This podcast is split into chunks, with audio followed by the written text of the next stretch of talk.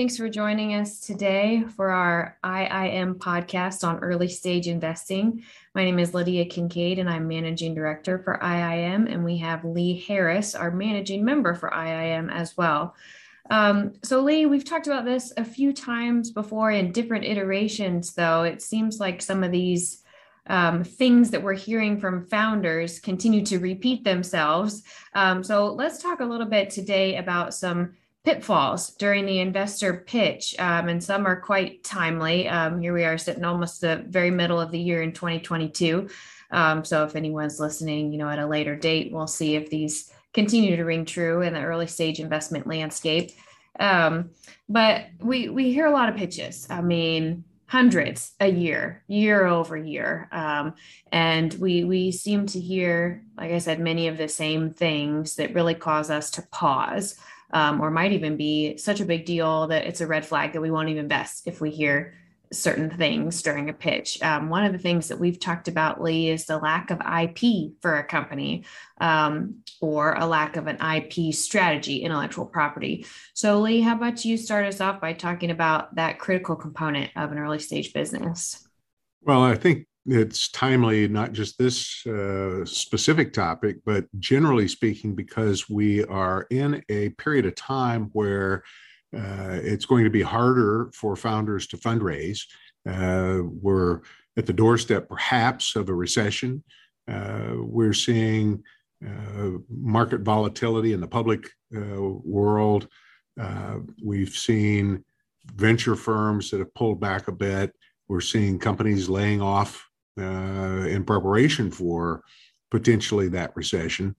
Uh, I think this is very important that founders, hopefully, we get a lot of founders that will listen to this podcast because, uh, as difficult as it's becoming to raise capital, these are things that are self-inflicted uh, in many cases self-inflicted wounds that are perpetrated by our founders and and the lack of intellectual property uh, un- understanding, I think, is really uh, the, the point here. And it's critical, I think, for a founder to include this in their pitch deck front and center. Uh, what are you doing to create that moat around your business? Sometimes that's business processes, sometimes that's your idea, and often it's the legal protection that you can gain from patents and trade secrets and registered trademarks and that sort of thing. Uh, many of our uh, the pitches that we hear gloss over this completely. Uh, and particularly those kind of companies that are providing some level of service and, and don't have a hardware type of product, for example, um, they may be skipping over that uh, because they don't have any true IP protection, intellectual property protection, since nothing is patentable, perhaps. But I think that uh, knowing that it's an issue for those of us that are in the funding world, uh, a founder should think this through and think it through in terms of a moat. What exactly are you doing to build that moat as wide and deep as you can to keep the competition at bay?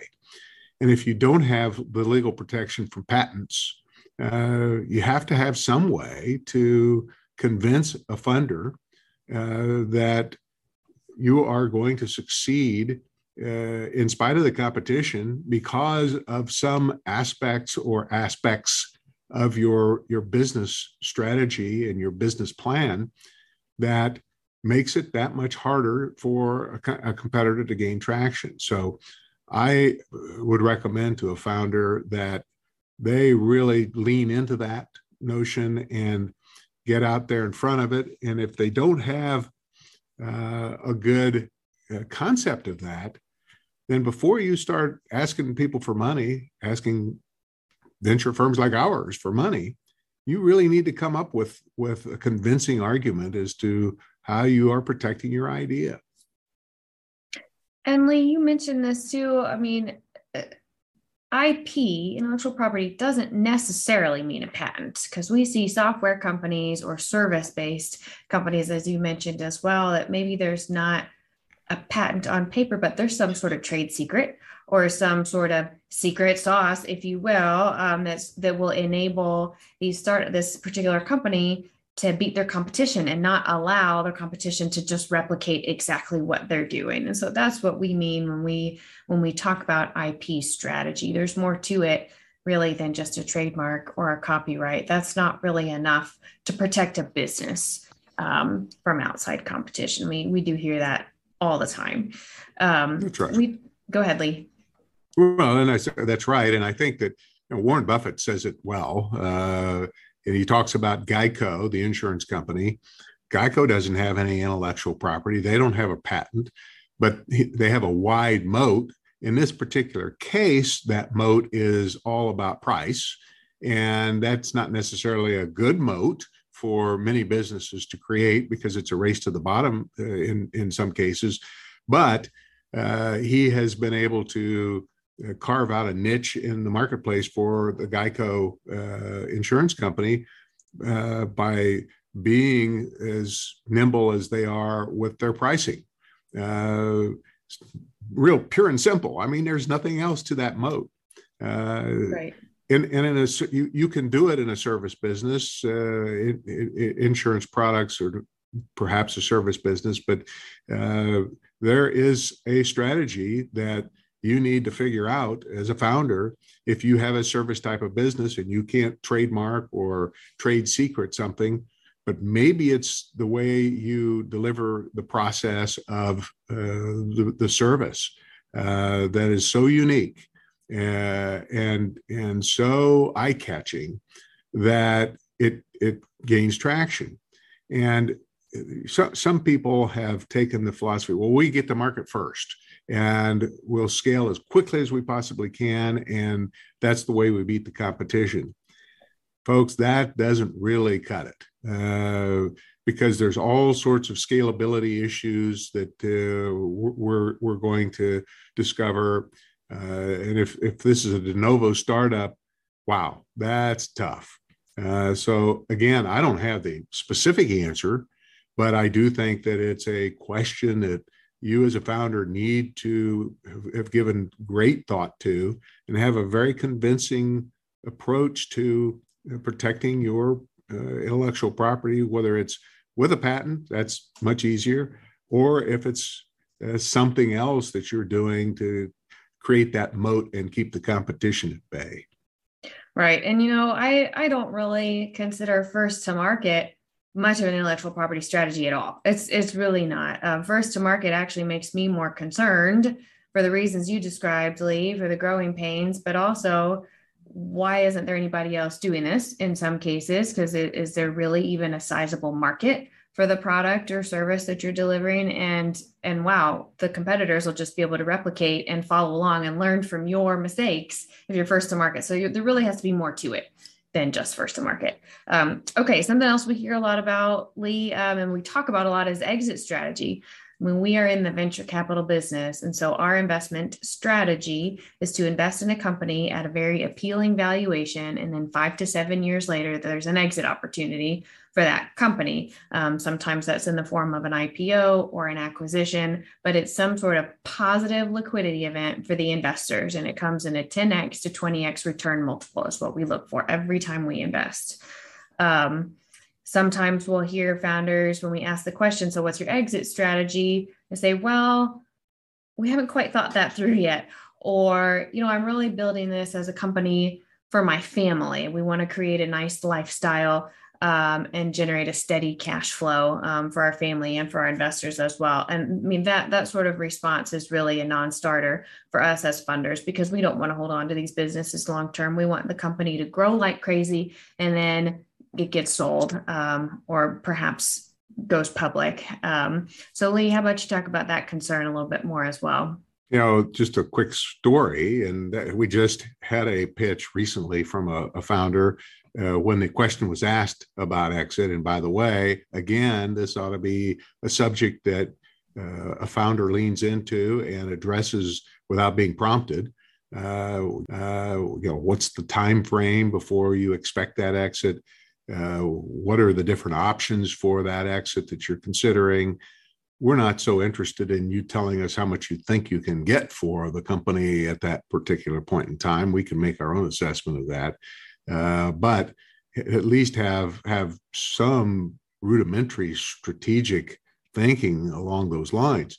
In this particular case, when the question was asked during the Q and A period, uh, this this founder blurted out, and and it, by the way, this founder had several members of his family as uh, as, as part of his team, uh, and he said, you know, if we reach the, the level of revenue that we're looking for, uh, this may be a, a good business that we just keep going.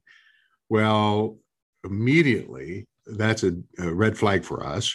And he realized it, and then shortly thereafter started backpedaling, and and he even backpedaled further uh, as as we got deeper into the the Q and A because he realized he he probably stepped in it, and he had, uh, but uh, it was a Freudian slip on his part, and we really knew what his true thinking was, and so when you make that kind of mistake, it's going to be really hard to convince your funding platform that you're talking to that you didn't really mean it that you really are interested in an exit. And again as a founder if you control the the, the voting shares even if if we have some voting shares uh, if if you control those voting shares and you decide not to sell we can't do anything about that um, and therefore we're going to be reticent to make an investment when your gut level instinct was, well, we may just hang on to this company for the long haul. That's exactly right. Um, it's hard to take something back when those words are blurted out. Um, there's really no going back from there. And everybody on that call heard it. It was part of our debrief conversation after the pitch as well. Um, so exit strategy, I think that's pretty obvious. How about team issues? We see this a lot, um, not only in maybe having one founder as opposed to co-founders. We really like having co-founders, by the way. Um, but beyond even the co-founders, what does that team look like? Is there a good balance of skills and expertise and perspective? Um, this can be so detrimental to a company to not have a plan because things will get tough. Um, and it's so important to have the right people on the bus to grow the company and be able to be nimble enough, thoughtful enough, move quickly enough um, to get through the tough times and the good times as well. But Lee, how about the team? What are your thoughts on that? Yeah, it's important that the team not be too one-dimensional. I mean, you you definitely need to have multiple players that that each have a, a key role we have a company, we had a company. I think it's going to be a, we had a company uh, that we made an investment in that uh, is is probably going to wind up and go out of business. Now, why did that happen? And we'll do a probably a case study on this in another podcast. But just a snippet here, uh, they were headed toward a, serious uh, fundraise for was it a Series B, Lydia? I can't remember. Right. Series B round and they had investors lined up. They had a term sheet. And then at the 11th hour, the lead investor pulled out. Why did the lead investor pull out? Because they did not have confidence in the CEO. And what happened? The CEO resigned and, and was probably forced out. And uh, the CFO stepped in. And then it was a mad scramble. How do we find the money to stay alive? There was some bridge funding that kept them alive for a little while, but not long enough. And that company was so one dimensional with respect to everything hinged on that, that CEO uh, that they, they could not convince the marketplace to, to provide additional funds to, to push their, their product uh, to a, a, scalable level. And as a result, they're having to fold their tent. Uh, I mean, that's that's very unfortunate when that happens, uh, and that's why I say a one-dimensional uh, organization that's just so dependent on a CEO or a founder uh, is is difficult. There are other companies that we have seen that we would not invest uh, in that company because we did not have confidence uh, that the founder would be a good CEO. Uh, one of the things that we have just implemented is the utilization of a caliper profile. And Caliper is a public company based in New Jersey. and they have a, a fairly rigorous uh, testing uh, program that is online uh, that identifies traits and tendencies against a, a position description. And uh, so one of the things we're now asking founders to do is take that that profile. All of us have done it, and the, the senior leaders of, of our organization, uh, and it's it's very insightful.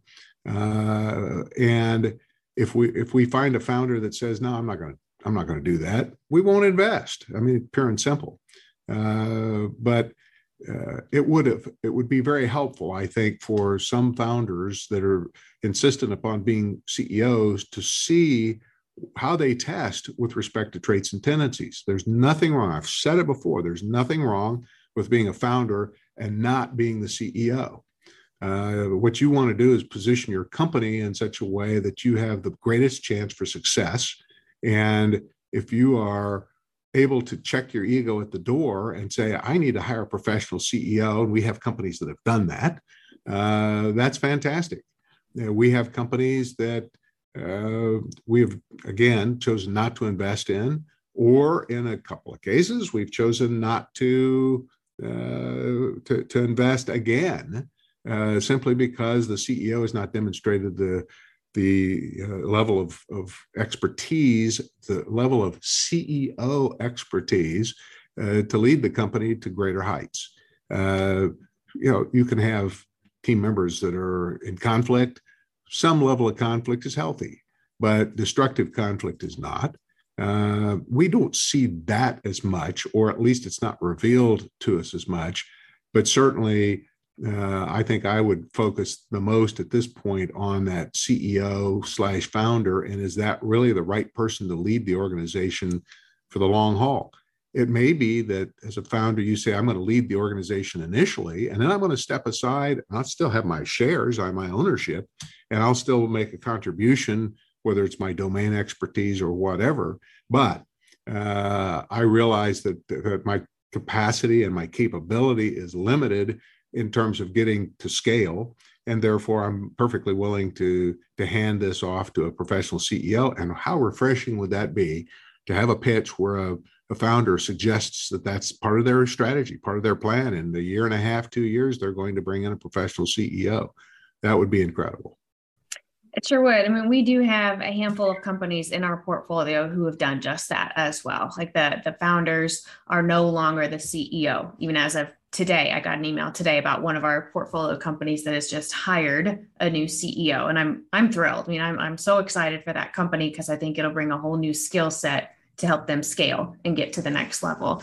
Investors really do like to hear that that a founder is humble enough and knows what's best for the company to say, you know, I'm probably not the CEO forever of this company. Okay, unrealistic timelines. This, I think, Lee, when we were talking about this, came up when we were talking about our medical companies, perhaps in the healthcare space, 510K regulations, um, other types of approval processes that are necessary, um, particularly for medical devices. Um, sometimes we'll see companies pitch that have these timelines that are far too aggressive and unrealistic. Oh, well, we'll submit for FDA 510K approval in six months, and then we'll be all wrapped up with that and ready to move on. And we'll get all these clinical trials done and we'll have all this data all within 12 months. Um, and when we hear timelines like that, we kind of chalk it up to the CEO either being overly optimistic or just doesn't know what they're doing. Um, Lee, what else would you like to add to the timeline topic? We've talked quite a bit about this. Well, uh, we see a lot of financial projections, and what's uh, fascinating, I would put air quotes around that. What's fascinating about a lot of those projections is that they show $24,000 in revenue year one and $20 million in year two and $80 million in year three and you know, we throw that out the window. I mean, that's just if, if that could happen, that would be amazing. Now, in some software businesses, you'll see 10% growth month over month uh, or more. Uh, but in most businesses, that isn't going, going to happen. You may see some fairly significant growth uh, once, once that product is brought to market. Uh, but it would be much better to to, to be a little bit more, uh, I, I, I would say, let's let's dial it back a little bit in terms of of the projections that you're making. Listen, if you want to have a stretch goal, that's fine, but don't don't show us the stretch goal because we we just will think you're either naive or you're blowing smoke at us. Uh, it's and, and I think that from a timeline standpoint, that's probably the area that that that I look at the most is what do people think they're going going to do? We had a, a company that we looked at recently that said that uh, they would go from a prototype product to manufacturing themselves uh, several hundred units the first year. Uh, they had no idea uh, if that's realistic. They don't have any idea really truly what their costs are going to be as far as manufacturing. They were doing, as I said, they were doing it themselves. Supply chain could be a real issue. It is an issue right now. Uh, it's better to moderate those kind of expectations and elongate the timeline as opposed to being overly aggressive, overly optimistic. Uh, we like to see optimistic founders, but we don't like to see unrealistic founders in terms of, of expectations. So there's a fine balance there. Better to err on the side of conservatism than than being too aggressive. Well, and where this can get especially problematic is when those revenue projections are what they're basing their runway on. So we ask founders all the time, okay, what's your runway? And they'll tell us, oh, 18 to 24 months. Um, and as a side note, what we're looking for every time now is a runway of 24 months. We want companies to, at a minimum, have that much time until they need to go out and raise another round of financing. Um, but they say, oh, with this round of financing and with these revenue projections, we'll be just fine to get through the end of next year. And so that's like double whammy there. Like not only their projections out of control, but they're basing the life of their company on these projections. And so that makes us think, well, okay, they're going to turn around in three months and ask for more money because all of a sudden they're not hitting their targets. They don't have enough money. They're going to have to close their doors in five months. And the company is now at the point of desperation that they could take bad capital, bad terms. It's, it's, it's not good well, and I think I think that's you you touch on an area that's of real concern right now. That's not raising enough money, mm-hmm. uh, and and that's a, the example you gave is perfect. This there was a company that wanted half a million dollars. That's all the, the the raise was. And when we calculated what they expected the revenues to be, and they, they thought, okay, this was in uh, May of 2022, and they thought with this $500,000 raise, they would they would get through to December of 2023. Okay, well, it's a not 24 months, but it's uh, it's it's close. But uh, a big chunk of that getting through to December 2023 was based on revenues of a million two hundred and fifty thousand dollars for the product, and then there was a subscription model that added more dollars on top of that. That's a, that's that's not the way to do it. The, the, the right way to do it, in our opinion, if you're very early stage and you're pre-revenue, is raise enough money that you don't have any revenue coming during that 24 month period. If you end up with money left over at the end of 24 months because you actually did generate revenue, you just elongated your runway, which is wonderful. There's nothing wrong with that.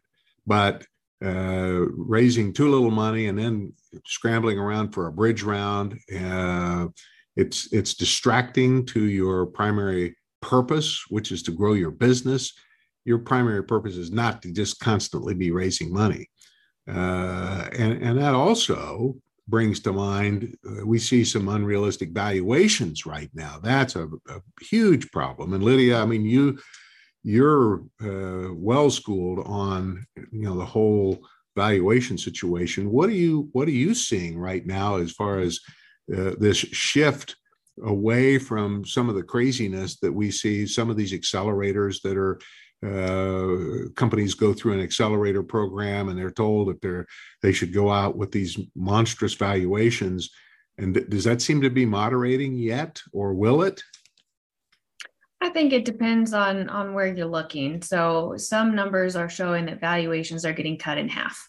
Um, and I've, I've certainly seen that in some companies that we're talking with, um, but there's still companies and founders out there that believe they're still at 2021 valuation levels um, and even earlier in this year. And that's just not reality. Investors um, are not going to take it anymore. Um, they'll they'll negotiate for lower deals or they won't be writing checks. Um, these these economic times are going to be really trying for a lot of people, a lot of businesses. Um, and we want to make sure that we're protecting our investor capital. Part of that comes in the form of what the valuation is. The reason valuation is so important is because of that multiple that we talked about earlier. We have to see the opportunity for our investors to achieve a 10x to 20x return, 20x on the earlier side, which is a lot of what we see at the seed stage level. So we want to see a 20x return on our money in order for us to take the risk of investing in these startup companies. And if we can't see that, then we're not going we're not going to invest. Sure. Um, a high valuation today means that a company that maybe we could see receiving a, a hundred million dollar exit multi, exit valuation all of a sudden that turns into 200 million and it gets really really hard to get to that higher valuation and, and really justify that for our investors yeah you know the the seed world if you're pre-revenue you're in a seed round of, of funding uh, well, I mean, we've seen valuations as high as 12 to 15, 16 million dollars, maybe even more than that. Uh, it, it, seems to us that we're we're probably back to the days of four million to six million dollars.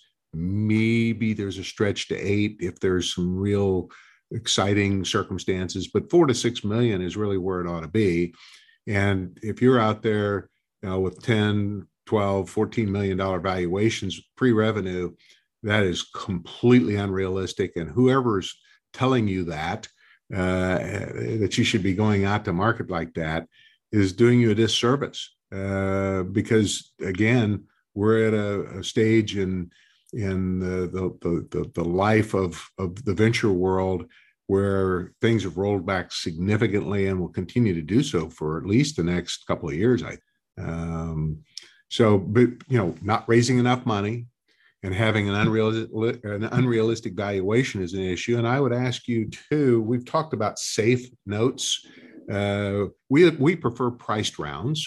Uh, a lot of a lot of early stage uh, founders don't want to to talk about a priced round and putting a value on their company, uh, and therefore they like to use convertible notes there are circumstances where we will consider that, but we've kind of got an aversion to the to the safe SAFE note concept. You want to explain why we have some issues there?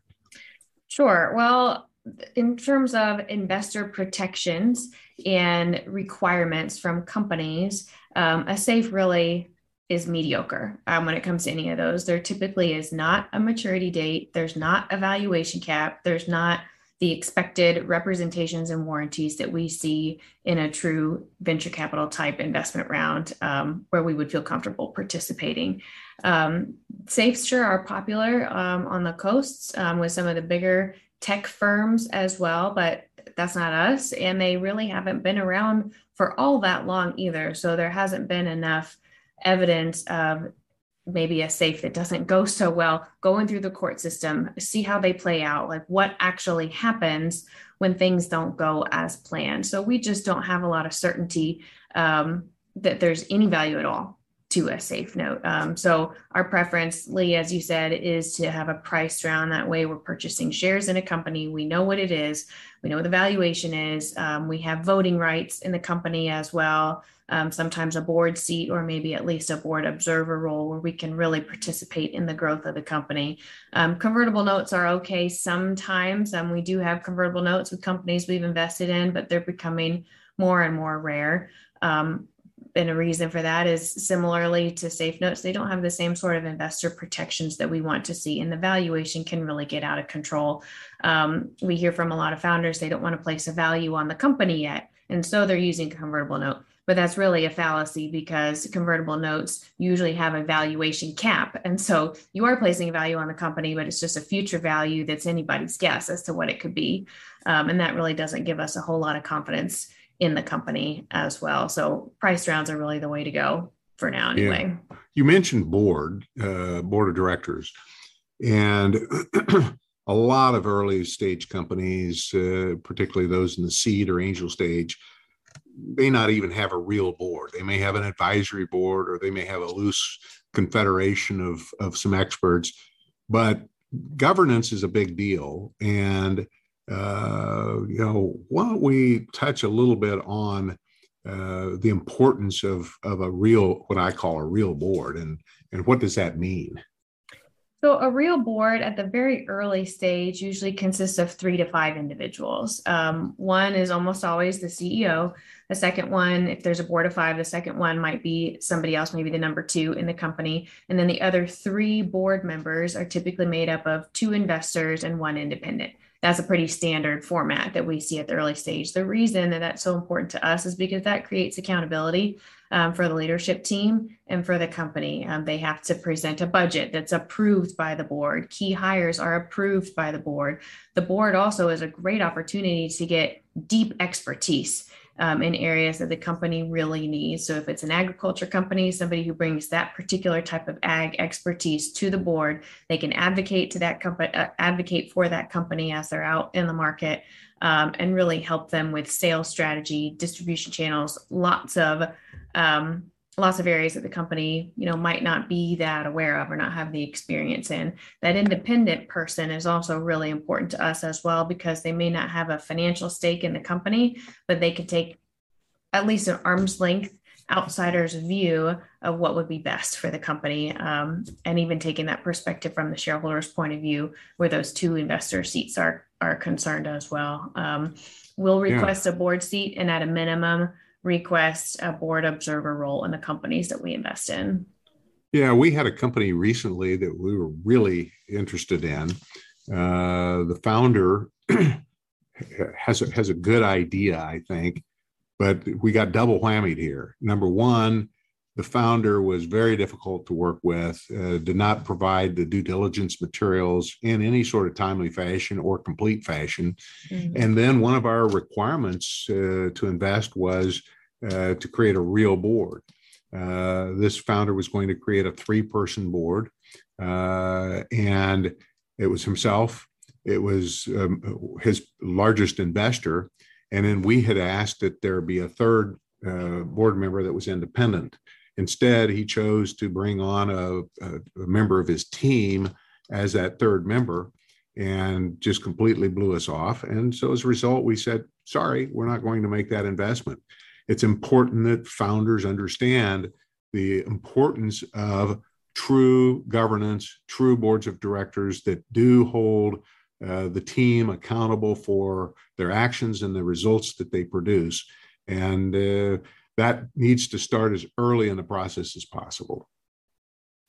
You know, I read an article, Lee, that talked about one reason that a lot of people create a new business is because they, they want to be their own boss. They want to work for themselves. Well, for better or for better or worse, when you're building a venture-backed business, you don't work for yourself anymore. You've got a board of directors that you're accountable to, um, and who might have demands or conflicting advice that you've got to navigate. But I mean, the investors really own the business, um, at least a substantial part of the business, and so that's that's just a part of this. Um, you have to be willing to give up some of that control um, to take on investor capital. So, you know what, Lee, we're right at the end of time. There's one more really critical piece before we wrap up. How about China? Um, and as we look at companies and we ask them about their reliance on China, either for parts um, or manufacturing or sales, um, talk to us a little bit about that component. Well, there's been a decoupling uh, uh, of sorts uh, that has been ongoing now for the last couple of years with China uh, we, we think we probably became too reliant, I believe anyway, we became too reliant upon China in, in a lot of ways.